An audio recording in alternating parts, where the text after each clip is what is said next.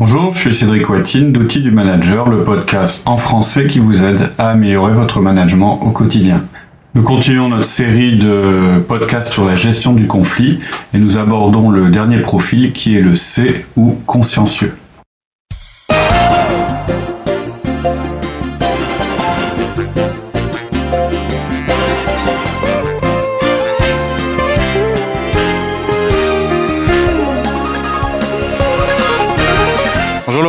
Bonjour Cédric. On continue euh, notre série sur euh, la manière euh, de gérer les conflits le selon les podcast. profils. Oui, c'est le dernier, hein, c'est le dernier profil. les conflits sont nécessaires. Ils peuvent être productifs. Vous y serez confrontés. certains profils sont plus ou moins tolérants au conflit. hein. on a vu que un D, ça posait aucun problème. Un I, c'est pas vraiment un problème non plus parce que, en fait, euh, à condition que ça s'enlise pas et que ça dure pas trop longtemps. Euh, ce qui est certain, c'est que voilà, on, ne doit pas euh, gérer de la même manière un, conflit avec un D, un I, un S ou un C.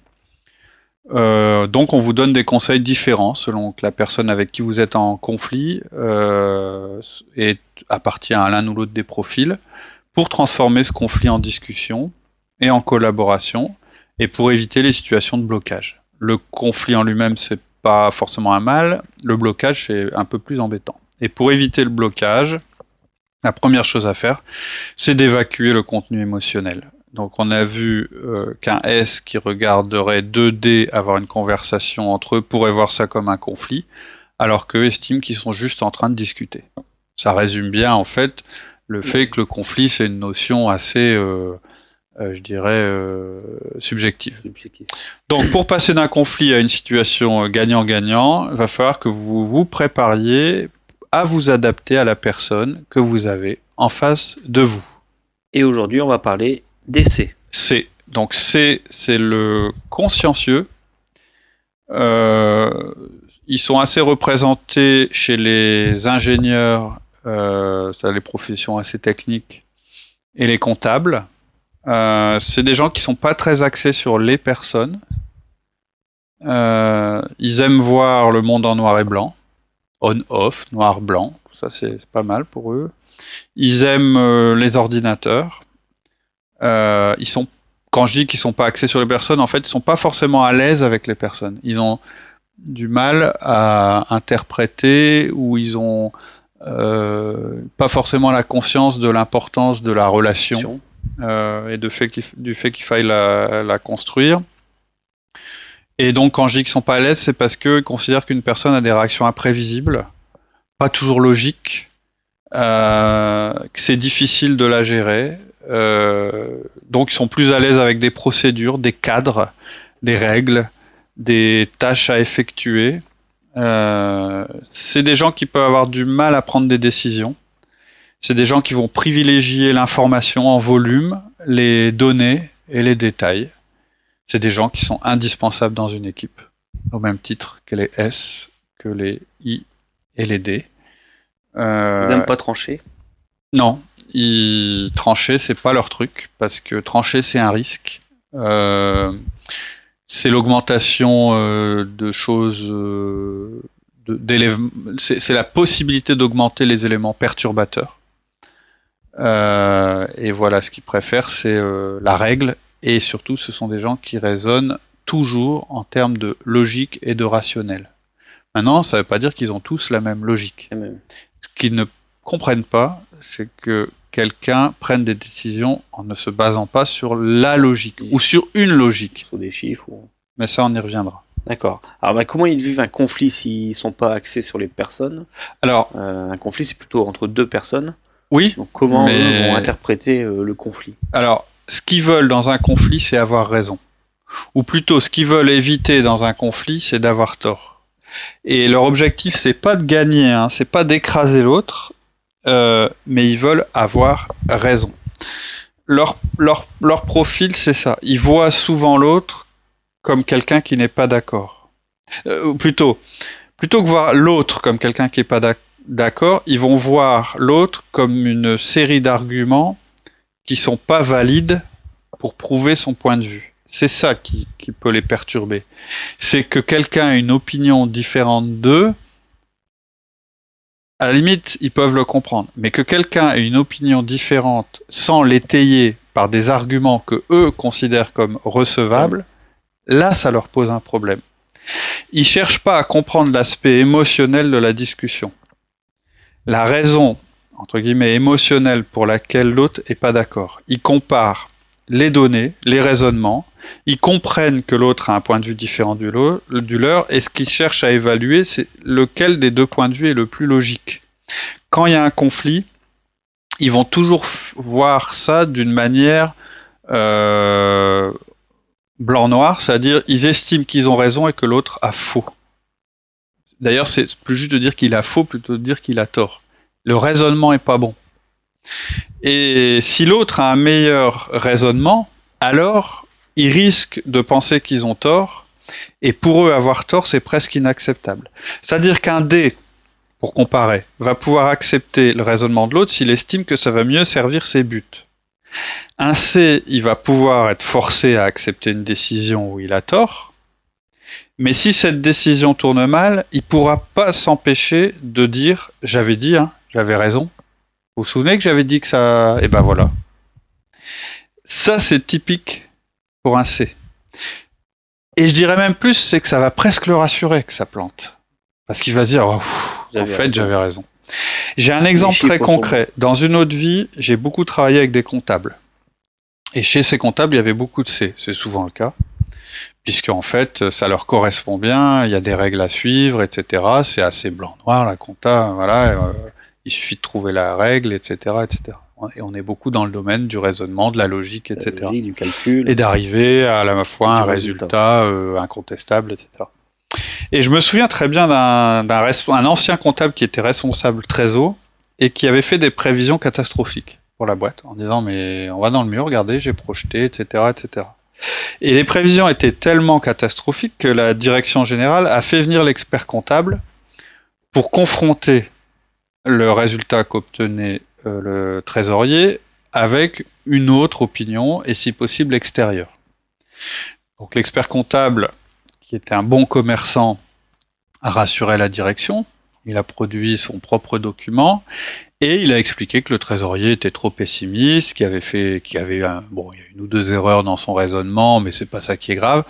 C'est surtout que voilà, il avait une opinion un peu trop pessimiste.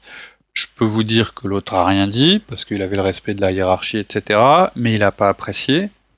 Il a refait tous ses calculs plusieurs fois, en disant mais j'ai raison, c'est eux qui ont tort, mais puisque, hein, puisque j'ai tort, bah, c'est tout, hein, on va voir. Et au final, c'est lui qui avait raison. Ou plutôt, on peut pas savoir, c'était des prévisions, mais les faits lui ont donné raison. raison. C'est-à-dire que l'entreprise s'est même retrouvée en difficulté et je me souviens à l'époque, le trésorier était content.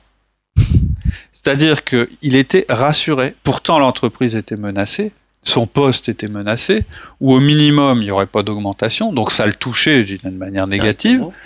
Euh, mais ça le touchait moins que le fait que finalement, il s'était pas trompé. Il était bien dans sa peau.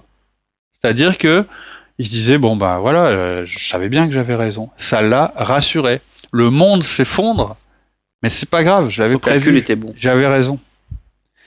Le fait de pas avoir tort était le plus important, était plus important que tout le reste. Mais ils ne reconnaissent pas non plus les sentiments. Non.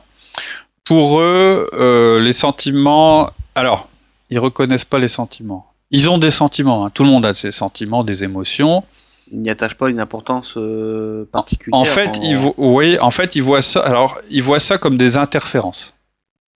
Donc, ils ont des émotions, ils y sont confrontés, donc ils savent que ça existe. Hein, c'est pas, voilà, ils, ont une perception de ça, mais ils ne savent pas les gérer et les prendre en compte. Donc, même si l'aspect extérieur les montre, enfin, leur attitude, leur manière de de d'agir, ce que vous pouvez observer de l'extérieur, pouvez vous dire, mais c'est un robot, euh, il n'a pas de sentiments.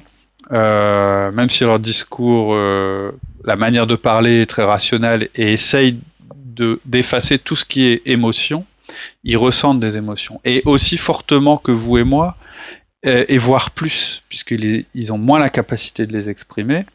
Et donc, ils vont en particulier être furieux si vous vous ralliez pas à leur point de vue. Ils vont être furieux s'ils ont tort. Donc, vous devez prendre ça en compte et sortir de ce système. Ce qu'il faut comprendre, c'est que vous êtes en conflit sur la définition du problème et sur les données. Et donc, euh, ce qu'on vous demande, c'est de parler du problème avec eux. Ce qu'il faut faire, c'est de parler du problème avec eux comme une entité séparée de vous. Ça, je le dis pour tous les profils. Mais pour eux, c'est important. Faut, faut réussir à les faire passer du principe j'ai raison et t'as tort à non pas on va tout de suite résoudre ensemble, c'est définissons le problème à résoudre. C'est le premier point. C'est des gens qui ont besoin de euh, conceptualiser les choses. Donc le conflit, vous devez le définir. C'est le premier point. Le second point, c'est de réussir à dire nous devons maintenant résoudre le problème que nous avons défini. Mais le premier point, c'est de définir le problème. Définir, c'est de poser le cadre, c'est de le... Le cadrer, de leur donner le cadre. Et il y a des phrases qu'on va utiliser. Ça va être la suite du podcast, mais on, va dire, je pense qu'on peut, on, on doit se mettre d'accord sur les facteurs qui ont causé le problème. Et là, souvent, on va se rendre compte qu'on n'est pas forcément d'accord sur la manière dont le problème est posé. Le fait qu'on s'en rende compte et qu'on se rende compte qu'on n'est pas d'accord sur la manière dont le problème se pose permet de comprendre pourquoi on n'est pas d'accord sur les solutions qu'on propose. Et en général, ça éteint le conflit. C'est-à-dire que ça dit plus t'as tort, j'ai raison, ça dit ben non, on voit, on n'a pas défini le problème de la même manière. Donc c'est plus tellement que euh, j'ai besoin d'avoir raison et toi il faut que tu aies tort. C'est euh, on n'a pas la même manière de, on n'a pas la même solution parce que les données d'entrée sont pas les mêmes. Donc l'autre phrase qui permet de sortir du conflit avec un C qui, qui va toujours chercher la solution parfaite et optimale, ça va être de dire on doit faire ce qui est le plus logique. Ça va être la deuxième phrase que vous allez utiliser. On va faire ce qui est plus logique. Pas ce qui a l'air bien, pas ce que je veux faire. Alors, ce qui a l'air bien, ce serait un I ou, ou un S qui Un pourrait S. dire la bonne solution, c'est ce qu'on disait la dernière fois, ou un Ah D non. qui dit on va prendre ma solution. Eux, c'est la solution logique. on va faire sur les mathématiques, sur du rationnel. rationnel. du- Ouais. On va faire du rationnel. Un C va jamais accepter que vous disiez "Oh, je pense que c'est ça la solution." Ou bien "Ah non, mais je le sens au fond de moi, c'est ça la solution." Ce genre de truc euh, là vous, le hérissez, il va vous regarder, il va dire "Qu'est-ce qu'il raconte? Il délire. Il a fumé un truc, c'est pas possible." On est devant un problème et il est en train de me dire qu'il est en train de consulter ses tripes. Alors que c'est un problème et qu'il faut qu'on ait des arguments rationnels. Et enfin, il y a une troisième phrase euh, je suis prêt à faire n'importe quoi pour trouver la solution la plus efficace. Ça donne le signal que je suis pas fixé sur ma solution, sur mon point de vue. Ça me permet de le rassurer sur le fait que je suis ouvert et pas en train de dire que ma solution est meilleure parce que c'est ma solution et parce que sa solution est mauvaise. Donc le premier, le premier point est quand même de définir le problème. Un C, Alors. il va toujours vouloir une base, un cadre à l'intérieur duquel on peut discuter. Sinon, il va avoir l'impression qu'on part dans tous les, il déteste dans tous les sens. Il déteste ça. Le brainstorming, les machins, ou, ou la, réunion où on arrive et tout, où on va tout le monde fait du blabla. Pour eux, c'est du temps perdu. Un I va adorer faire des brainstorming, d'échanger des idées dans tous les sens, à bâton rompu, etc. Et puis si ça débouche sur rien, ben, c'est pas grave, on s'est bien amusé, c'était le but. J'exagère, hein, mais c'est un peu ça. Le C, lui, il va dire, mais je perds mon temps. Je retourne dans mon bureau, moi. Je retourne dans mon bureau avec mon ordinateur, euh, et puis euh, boulot, je- voilà. tout ça. En fait, ils vont vouloir délimiter le champ de réflexion. Ils vont réduire les, chances- les chances de, diver- de diversion. Et ils veulent aussi comprendre sur quoi on est en conflit. C'est des gens qui ont besoin de comprendre. Il, veut, il faut aussi savoir qu'ils détestent qu'on prenne une décision dans la précipitation. Quand on a parlé du I, on vous a dit faut vite sortir du conflit. Avec un C, c'est pas possible. Avec un C, il va. C'est des gens qui vont être capables de vous dire ok, on n'est pas d'accord, on trouve pas de solution convenable et logique. Eh ben, on n'a qu'à attendre de pouvoir travailler sur le sujet à fond plutôt que de décider. Ils vont préférer arrêter tout, rien faire, en se disant on trouvera On peut-être d'autres arguments, On les données vont peut-être on changer. peut- On peut, pas décider. Voilà, ou l'environnement va changer, du coup ça va. Mais on n'a pas assez d'infos, et donc ils vont toujours pouvoir différer pour mieux analyser. Et vous, si vous êtes un D ou un I, vous allez euh, vous hérisser quand il va dire ça. Et pourtant, c'est ça que vous devez faire. Vous devez faire une pause, vous devez ralentir, et vous devez être prêt à consacrer du temps avec, enfin, passer du temps avec le, le C. C.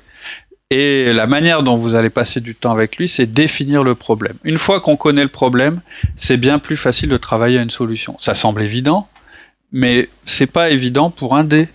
Un D, il a même pas encore analysé le problème qu'il est déjà sur la solution. C'est un de leurs défauts. Donc vous déplacez le problème en dehors de vous deux. C'est un problème de vocabulaire. Quand vous parlez avec un C, vous parlez pas un langage qui va le laisser penser c'est de ta faute ou tu es la cause du problème. Vous lui dites que le problème provient d'une action ou de la faute du C. Vous lui dites tu as tort ou tu as eu tort. Si vous lui dites ça, la première chose qu'ils vont faire, ils vont pas essayer de résoudre le problème. Ils vont se fermer. Alors là, quand ils sont fermés, ils sont fermés. Ou bien ils vont commencer à analyser à quel point c'est vous qui avez tort. C'est-à-dire qu'ils seront plus dans la résolution du problème. Ils seront dans mince. euh, de il dit que j'ai pas raison, et donc faut que je lui prouve qu'il a tort. Et donc ils vont être contre-productifs. Ils vont essayer de valider si vraiment ils ont tort, mais ça leur, euh, ou si c'est vous. Mais pour eux, avoir tort, se tromper, c'est une catastrophe. Un D, il a pas, be- il a pas de problème. Ouais, je me suis trompé, ouais. Mais je sais pas si t'aurais fait mieux que moi. Ouais, je me suis trompé. C'est dommage, j'ai pas atteint mon objectif. Mais au moins, j'ai fait quelque chose. Un C, non. S'il se trompe, c'est la catastrophe. Si on le met en cause, si on lui dit, mais, mais regarde tes chiffres, ça Et va pas va du bon. tout, c'est euh, c'est un traumatisme. Donc, ce qu'il faut que vous compreniez, c'est qu'exprimer euh, ces sentiments négatifs, c'est-à-dire ceux qui disent raison ou tort, ou dire c'est ta faute, ça va pas vous aider. En tout cas, avec un C. Il se fermera, il se mettra en colère. Un C se met rarement en colère parce que c'est l'expression d'un sentiment et qu'il a peur de perdre le contrôle et il aime pas ça. Mais s'il se met en colère, vous êtes mal. Parce que là, c'est que vous l'avez poussé au bout et que vous êtes euh, et- et ça va être terrible parce que il sera en colère, il y aura une réaction frontale, mais derrière il y aura des choses qui vont se faire de manière non frontale avec eux. Et donc, vous en tant que D, le risque, c'est vous vous disiez, parce que c'est une attitude de D, c'est en mettant la pression sur les gens qu'on résout les problèmes. Un D est convaincu de ça. Machin, il vend pas, je vais lui mettre la pression. Alors que machin, il a peut-être pas du tout besoin de ça. Mais c'est un raisonnement de D. Donc, dans un conflit, euh, avec un I, avec un, pardon, avec un C, ça peut être ça. Et là, c'est catastrophique. C'est comme ça que vous, vous, vous fonctionnez, mais pour lui, c'est complètement contre-productif. Pour prendre un exemple, vous êtes directeur commercial, vous êtes D. Le système informatique s'est planté pendant 5 minutes. Vous avez perdu toutes vos offres, euh, il n'y a plus de, de chiffre d'affaires, il y a une rupture des relations. Vous débarquez furax dans le bureau du directeur informatique, qui est un C, et vous criez T'as encore généré une catastrophe, j'ai perdu mon boulot, vous faites perdre de l'argent contre toute la- à toute la boîte, comment t'as pu laisser faire ça? C'est de ta faute et il y a intérêt à ce que ça change. Vous dites Waouh Là, je l'ai impressionné, et euh, il va être euh, obligé de réagir. Bah non. Ce que vous risquez, c'est de rien résoudre du tout. Il va, il va vous reprocher de pas faire de sauvegarde. Il va vous dire, mais non, c'est toi qui as tort. Ah, tes offres, tu les aurais sauvegardées. T'aurais pas eu de problème. Tu connais pas le système informatique. Tu sais pas les conséquences de ce que tu dis. Euh, T'as rien compris. Moi, je sais. Moi, j'ai tout analysé. Moi, je sais que, ouais, ok, on a eu un arrêt du système informatique pendant 5 minutes, mais statistiquement, si je le rapproche euh, euh, à l'année, etc., c'est pas dramatique. Et donc, ça le fera absolument pas se remettre en cause. Ce que vous auriez dû faire, c'est dire, ouais, dis donc, le système s'est planté tout à l'heure, euh, du coup, bon, j'ai perdu mon boulot, impact. Euh, comment on peut faire pour que ça se reproduise pas? Donc on pose le problème. C'est l'objectif. Ouais. On pose le problème, on l'externalise, Ouais. et ensuite.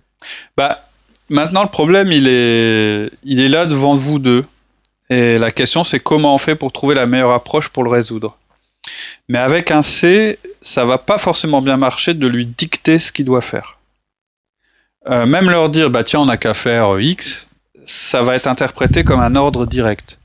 Et surtout comme un truc euh, pas étayé. Le C, il doit pas penser que vous lui dictiez ce qu'il doit faire. Ce qu'il faut faire, c'est s'asseoir avec lui pour discuter de la meilleure approche à adopter pour résoudre le sujet. C'est-à-dire que il va accepter la discussion sur la définition du problème. Parce que là, vous êtes en collecte de données, vous n'êtes pas dans l'action. Donc ça, il va accepter. Il va accepter que vous interprétiez le problème d'une manière différente de lui. Il va comprendre que vous avez un autre point de vue et que vous avez votre propre logique. Et donc, euh, quand vous avez fait ça, vous lui avez montré que vous, vous aviez une logique aussi, qui n'était pas forcément la même. Et vous allez lui dire, quelle serait pour toi la meilleure approche par rapport à cette situation? Et là, D et I, vous allez devoir faire un effort absolument incommensurable. Vous allez devoir écouter sa réponse. Et quand dis écouter, ça veut dire que vous n'allez pas regarder vos SMS pendant qu'il parle. Vous n'allez pas l'interrompre. Vous n'allez pas lui laisser penser que vous savez où il veut en venir. Vous allez le laisser dérouler, son raisonnement. Euh, ça sert à rien d'essayer de le faire accoucher plus vite. Ce sera contre-productif. Un S, il aura moins de problèmes. Il va écouter un S mais un I et en particulier un D, va falloir que vous, vous, tourniez votre langue dans votre bouche euh, et que vous l'écoutiez. C'est-à-dire vous le laissez dérouler son raisonnement. Et alors s'il se débloque pas avec tout ça, s'il coince encore? Euh, Vous devez l'aider. Euh, donc vous pouvez l'aider à introduire le sujet en disant bah, peut-être qu'on devrait d'abord se mettre sur le point, enfin qu'on se mette d'accord sur le problème et les choses qui créent le problème, l'origine du problème notre analyse. C'est-à-dire beaucoup de temps justement sur la définition du problème. Ouais. Oui, parce que ce que lui va rechercher, c'est une logique dans tout ça. Il va pas accepter que quelqu'un arrive et dise on fait ça. Jamais. Il va avoir besoin que ce soit étayé et de comprendre pourquoi on fait ça. que ce soit logique. Pas forcément des chiffres, au moins de la logique. Euh, et encore une fois, ça va permettre d'externaliser le problème. le problème, c'est que là, ils vous voient comme le problème. Rappelez-vous qu'ils ont une caractéristique commune, les S et les C, ils n'aiment pas que ça change. Pas pour les mêmes raisons. Le S n'aime pas parce que ça rompt l'harmonie. Le C n'aime pas parce que c'est générateur de risques et euh, ça va à l'encontre des règles précédemment établies. C'est des gens qui suivent les règles qui ont été établies même si c'est eux qui les ont établis. Hein. Euh, et on sait que les dés ont, une propension à sauter sur la solution avant d'avoir analysé quel était le problème. Les, les, les dés. Et les C, c'est l'inverse, c'est-à-dire qu'ils font l'inverse. Donc, s'ils sont bloqués, si vous voyez que même quand vous lui dites mais vas-y, explique-moi ce qu'il faut faire, machin, et que ça bloque encore, c'est qu'ils sont encore dans la phase d'avant et qu'ils ont besoin euh, documenter. Il faut que vous documentiez, que vous les informiez sur le problème. Euh, parce que s'ils vous considèrent comme le problème, ils vous écouteront pas. Mais l'autre raison pour laquelle ils peuvent ne pas vous écouter, c'est que pour eux, il n'y a pas de problème. Mais non, on a suivi les règles. Je vous rappelle le trésorier. Mais non, lui, ça allait. Ses prévisions sont bonnes. Elles montrent qu'on va dans le mur, mais elles sont bonnes. Donc, c'est un cas extrême. Hein. Pour lui, il n'y a pas de problème. On maîtrise puisqu'on sait ce qui va se passer. Ouais, sauf qu'on est en train de prendre le mur et qu'on peut pas prendre le mur. Donc il faut que vous reveniez euh, en arrière et, autant un dé. En fait, un dé, pourquoi est-ce qu'il aime bien prendre les décisions rapides, etc. C'est parce qu'il aime pas la complexité, un dé il aime pas faire une analyse. Il préfère dire on va faire la solution puis on verra en avançant si ça marche, on résoudra au fur et à mesure. C'est en avant tout. C'est le, le, gars qui sort de la tranchée avec le fusil et on y va. Et euh, alors que le C lui il aime la complexité et euh, il ne veut pas l'effacer. Si vous lui effacez la complexité, vous le paumez. Donc, ça va arranger le C de voir que vous définissez le problème, parce que si on définit mieux le problème, ça aide à voir où on pourrait être d'accord. Ça élimine les composantes émotionnelles du problème aussi, puisqu'on est en train de l'analyser, c'est que c'est quelque chose d'analysable. Ça réduit aussi les autres problèmes potentiels qu'une décision hâtive pourrait générer. Un D, il va se dire, on verra en avançant, mais un C, il va toujours avoir peur qu'une action déséquilibre tout et qu'il perde le contrôle. C'est des gens qui ne veulent pas perdre le contrôle. Donc ça, faut arriver à leur redonner la main, il faut arriver à les faire participer. Euh, mm. Et plus, euh, bah, comment tu sens comment tu sens le problème. Alors, faut pas lui dire comment tu sens ça, parce que si tu lui dis comment tu sens ça, c'est un discours qui lui, lui, ce qui, ce qui va le, le toucher, c'est pas de sentir les choses, les trucs de le sang dans mes tripes. Je sens que c'est comme ça, Ça. qu'il veut. Lui, il veut, Il veut du concret, de la il logique. veut entendre qu'est-ce qui est plus logique. Ou qu'est-ce qui est logique. Euh, bien sûr, euh, ils vont croire à la logique et aux chiffres, même si c'est pas leur logique et leurs chiffres. C'est-à-dire, faut pas non plus résumer un C à quelqu'un, à quelqu'un qui est pas capable de changer d'avis. Mais ce que je veux dire, c'est que son éclairage, il sera toujours sur les aspects rationnels. Il sait bien que tous les choix qu'on fait en entreprise sont pas noir-blanc. Ça l'arrangerait que ce soit comme ça, que tout soit 100% raisonnable et réfléchi. Il sait bien qu'un choix, c'est toujours un équilibre entre bénéfice et coût, ou entre gain et risque. Tout le monde le sait. Mais euh, lui, ce qu'il essaye, c'est de prendre quelque chose qui tient la route, de prendre une décision qui tienne la route, qui soit logique. Donc, il va être capable d'accepter votre point de vue si vous arrivez à l'étayer. C'est-à-dire que il va être capable de partir dans une logique différente de celle qu'il avait initialement. Et là, il n'aura pas l'impression d'avoir eu tort ou raison, puisqu'auparavant, vous l'aurez aidé en redéfinissant le problème. C'est plus lui qui a tort ou a raison, c'est les données qui ont changé. On vient de les redéfinir. Donc quelque part, ils se disent ah oui, Donc là, il faut réétudier, il faut réanalyser. oui, donc, non, enfin c'est surtout que c'est plus mon raisonnement est supérieur au tien. C'est ah oui, il y avait cet élément-là, cet élément-là et cet élément-là que je ne connaissais pas. Donc forcément, je pouvais pas avoir la même logique que toi. Maintenant, je comprends. Cette logique, elle me parle. Ça satisfait mon esprit critique. Ça satisfait mon sens de la logique. Je suis satisfait, ça fonctionne, donc maintenant je suis débloqué. Ils ont besoin de temps. Euh, et ils ont besoin. Alors, un, un S, il a besoin de temps parce qu'il a besoin de temps pour assimiler, pour comprendre, pour. eux. Mais un C, il a besoin de temps pour intégrer ça dans son système logique, pour comprendre que c'est logique. Et tant que vous violez un C, vous prenez une décision, vous êtes le patron, vous êtes des. Non, maintenant on va faire comme ça. Pourquoi? Parce que c'est comme ça. Il va exécuter parce qu'il est sous vos ordres, etc. Mais tant que vous lui aurez pas expliqué, que vous lui aurez pas montré que la décision que vous prenez, vous venez de prendre est étayée et qu'elle va, elle va logiquement résoudre des problèmes, ça marche. Enfin, il, il adhérera pas. Il fera, mais il n'adhérera pas. C'est-à-dire que euh, C'est le genre de personne qu'il faut reprendre derrière une réunion, quoi, Ouais. pour aller lui réexpliquer. Oui. Pour reprendre, dire, attends, Oui. on va en discuter, on va reparler. les 1 à 1 avec eux, ça sert à se revalider.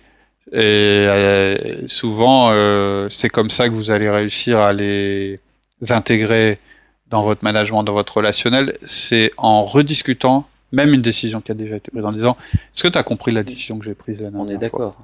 Est-ce que, est-ce les que, est-ce que tu valides? Est-ce que ça te semble logique ce que je Ouais. fais? Est-ce que ça te semble logique? Euh, Est-ce que on a bien défini le problème, etc. C'est comme ça que vous allez les, intégrer dans, dans le dans le dans l'action. C'est pas des gens d'action, hein. pour eux l'action, bah, c'est juste un moyen.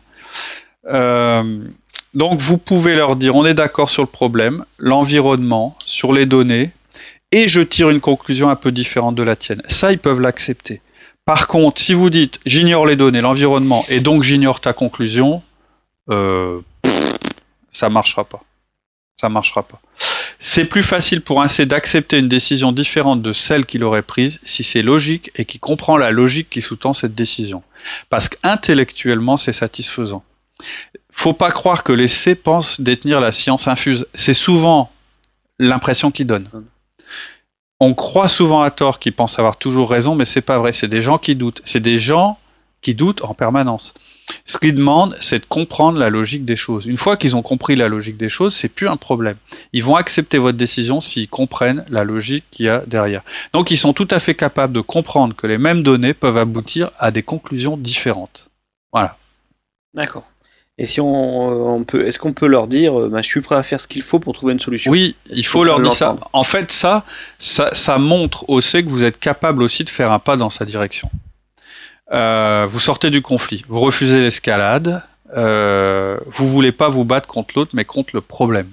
Il va aimer que vous lui demandiez de vous, que vous lui, de vous expliquer les données et la logique qui l'ont conduit à sa conclusion. Parce que ça lui permettra de valider que vous aussi vous acceptez sa logique. Vous dites pas t'as tort. Vous lui dites juste on peut faire autrement, il y a une autre logique qui existe. Et personne n'a tort ou a raison. Alors c'est pas comme ça qu'il faut le dire, mais ça veut dire ça. Ça veut dire ça. Euh, il va être content que vous disiez en fait c'est beaucoup plus compliqué que je le pensais aussi, par exemple. Veux dire ah ouais d'accord, ouais tiens ça j'avais pas pensé à ça, t'as raison. Euh, ah, il va dire ah comme quoi mes données elles sont quand même importantes, etc. Trop souvent en fait, pour pour résumer hein, nos podcasts, la suite de podcasts qu'on a fait sur le sujet, trop souvent on a notre position et on pense que le monde ressemble à notre perception c'est incorrect. On doit prendre en compte la manière de voir des autres, ça nous aidera à prendre de meilleures décisions. Et c'est pas un conflit, c'est juste une collaboration efficace. Donc on s'adapte à la personne qui est en face. Voilà. Eh bien, merci beaucoup. À bientôt. Et bonne, semaine. Ça marche. Au revoir.